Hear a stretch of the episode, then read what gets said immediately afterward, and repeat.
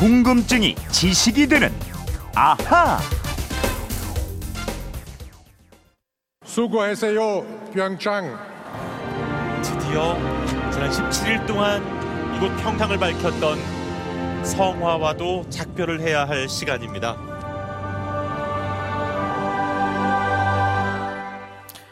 네, 30년 만에 올림픽 화려한 불꽃놀이와 함께 성화가 꺼졌습니다. 휴대폰 뒷번호 7749 쓰시는 청취자가 이런 궁금증 남겨주셨어요. 이번 평창 동계올림픽이 끝나면 우리는 자칫 흰 코끼리의 부담을 안을 수 있다는 얘기가 나오던데요.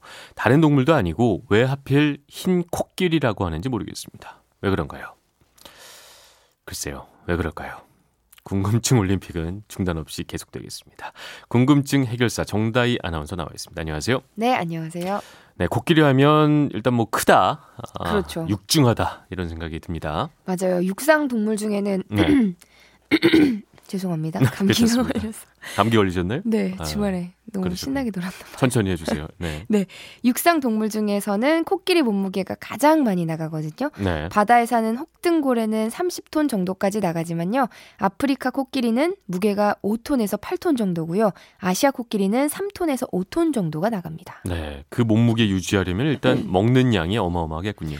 네, 하루에 먹는 양이 약 300kg이에요. 네, 초식 동물이라서 풀이나 나뭇가지, 뿌리, 식물의 열매 등을 먹고요. 물도 하루에 100리터 정도를 마십니다. 네. 하루에 18시간에서 20시간을 먹는데 시간을 보내는 게 바로 코끼리입니다. 뭐 하루 종일 먹는다고 봐야 되는군요. 네. 어. 약간 부러워요. 아 왜요? 먹는 거 좋아하세요? 네. 아, 일단 감기부터 나으시고요.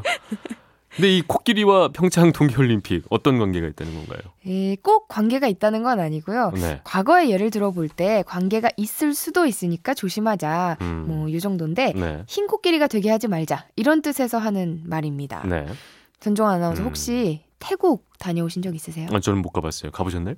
저도 못 가봤는데, 아, 네. 이 불교 국가인 태국에서는 코끼리를 엄청 신성시한대요. 그렇죠. 네, 태국뿐 아니라 불교권 국가들에서는 흰 코끼리를 무척 귀중한 어. 존재로 여기는데 네.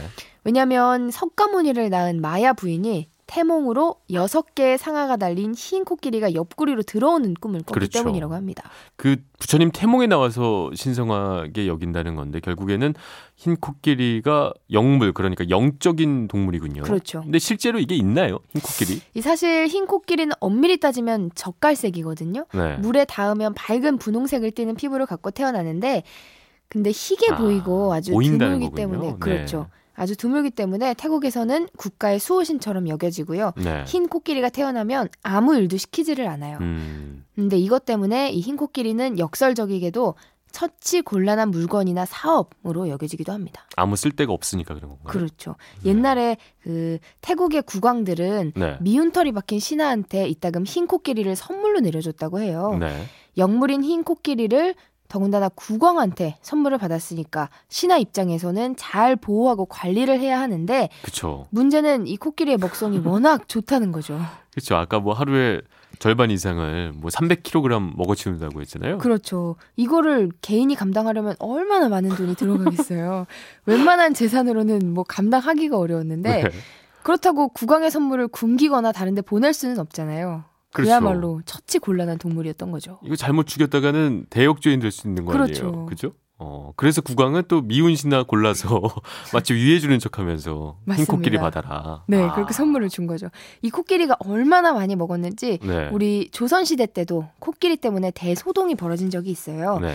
조선 왕조 실록에 보면은 조선 초기 태종 때 네. 1411년에 일본 국왕 원이지가 코끼리를 선물로 보냈다는 내용이 나오는데요. 네. 이 코끼리가 관리가 밟아 죽이고 또 콩도 엄청나게 많이 먹자 섬으로 귀향을 보냈다가 네. 다시 불러들여서 전라도, 경상도, 충청도 돌아가면서 맞게 했다가 결국에는 섬으로 다시 보냈다는 그런 내용이 나옵니다. 애물단지군요. 맞아요. 코끼리란 것이. 예. 이런 일이 서양에서도 있었대요. 네. 서양에서는 버리기엔 아깝고 그냥 두자니 쓸모 없어진 것들을 흰 코끼리, 화이트 엘리펀트에 비유하고 있고요. 네. 특히나 막대한 예산이 투입됐지만 유지비가 너무 많이 드는 사회 간접 자본 등을 비판하는 용어로 많이 쓰이고 있습니다. 음, 우리나라 4대강 사업이 작년에 이 흰 코끼리 사업에 뽑히기도 했습니다.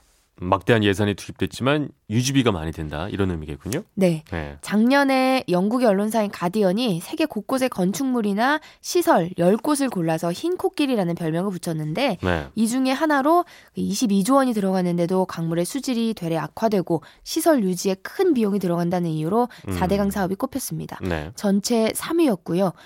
또 북한이 평양에 100층 높이로 짓다가 중단한 유경 음. 호텔도 10위에 올랐습니다. 그러니까 이게 돈이 많이 들어간 올림픽이 끝나고 나면 흰 코끼리가 되지 않도록 잘 뭔가 사용을 해야 된다. 그렇죠? 그렇죠. 어, 그런 얘기겠군요. 맞아요. 사실 사실 이 걱정은 네. 우리뿐만이 아니라 국제올림픽위원회 IOC에서도 여러 번 강조한 얘기인데요. 네. 경기장이나 숙박 시설이 잘 설치되고 KTX도 운행하는 것과 같은 이런 전반적인 인프라 구축은 만족스럽지만 음, 평창이나 강릉, 정선 등의 거액을 들여서 지은 경기장 등의 건물들이 올림픽이 끝나고 그렇죠. 나서 네. 그냥 골칫거리로 남아서는 안 된다는 지적입니다. 뭐 이런 지적이 나온다는 거는 과거에도 이런 전례가 있었죠. 네, 대표적인 도시가 1976년에 올림픽을 치른 캐나다 몬트리올입니다. 당시에 약 10억 달러, 한화로 1조 원이 넘는 빚을 갚느라고 30년을 허덕여야 했고요. 아, 몇 년 전에 이탈리아 로마 시장은 일각에서 2024년 하계 올림픽 유치를 추진하자 네. 우리 로마의 재정 부채가 엄청난데 또다시 빚더미에 앉을 수는 없다. 음. 우리는 1960년 로마 올림픽 음. 개최 비용을 아직도 갖고 있는 처지다. 이런 얘기를 하기도 했습니다. 60년도 올림픽 때 빚을 아직 갚고 있다고요? 네, 50년 넘게 거의 60년 가까이 아. 갖고 있다니까 그야말로 흰 코끼리가 얼마나 부담이 되는지 알 수 있죠. 또 얼핏 듣기로도 이번 통- 평창 올림픽도 뭐 한 10조 원 넘는 돈이 들어갔다고 얘긴 들었어요. 네, 평창 올림픽에 들어간 예산이 14조 원 정도거든요.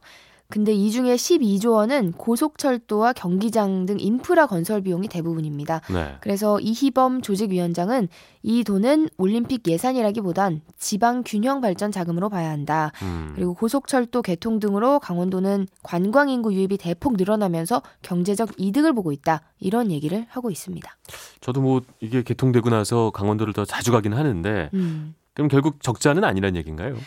어, 경기장 건설이랑 인건비 같은 그런 실질적인 올림픽 예산은 2조 8천억 원인데요. 네. 기업 스폰서가 1조 원 이상 들어왔고 기부금이나 라이선스 상품 판매도 잘 됐기 때문에 음. 평창 올림픽이 적자가 될 이유는 없다고 밝히고 있고요. 네. 강원도 쪽에서도 애초 13개 경기장 중에 6개만 새로 지었고 나중에 운영하는 비용도 최소화되도록 설계했기 때문에 강원도 재정에 문제가 생기거나 파산이 되는 일은 없을 거다. 이렇게 장담하고 있습니다. 네.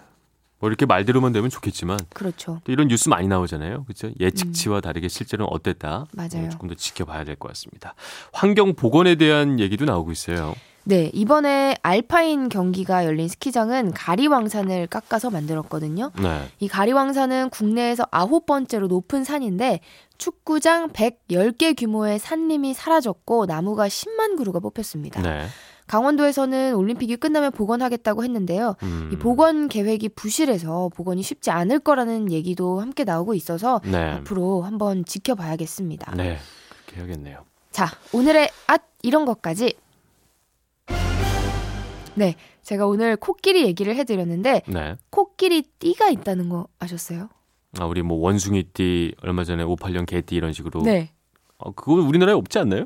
네, 이 코끼리를 신성시하는 태국에 있는데요. 아, 태국에. 네, 네네. 태국에도 우리처럼 12간지 12띠가 있거든요. 네. 맨 마지막 띠가 우리나라는 돼지띠잖아요. 네. 근데 태국에서는 돼지가 아니라 코끼리띠래요. 아, 돼지가 밀렸군요. 네.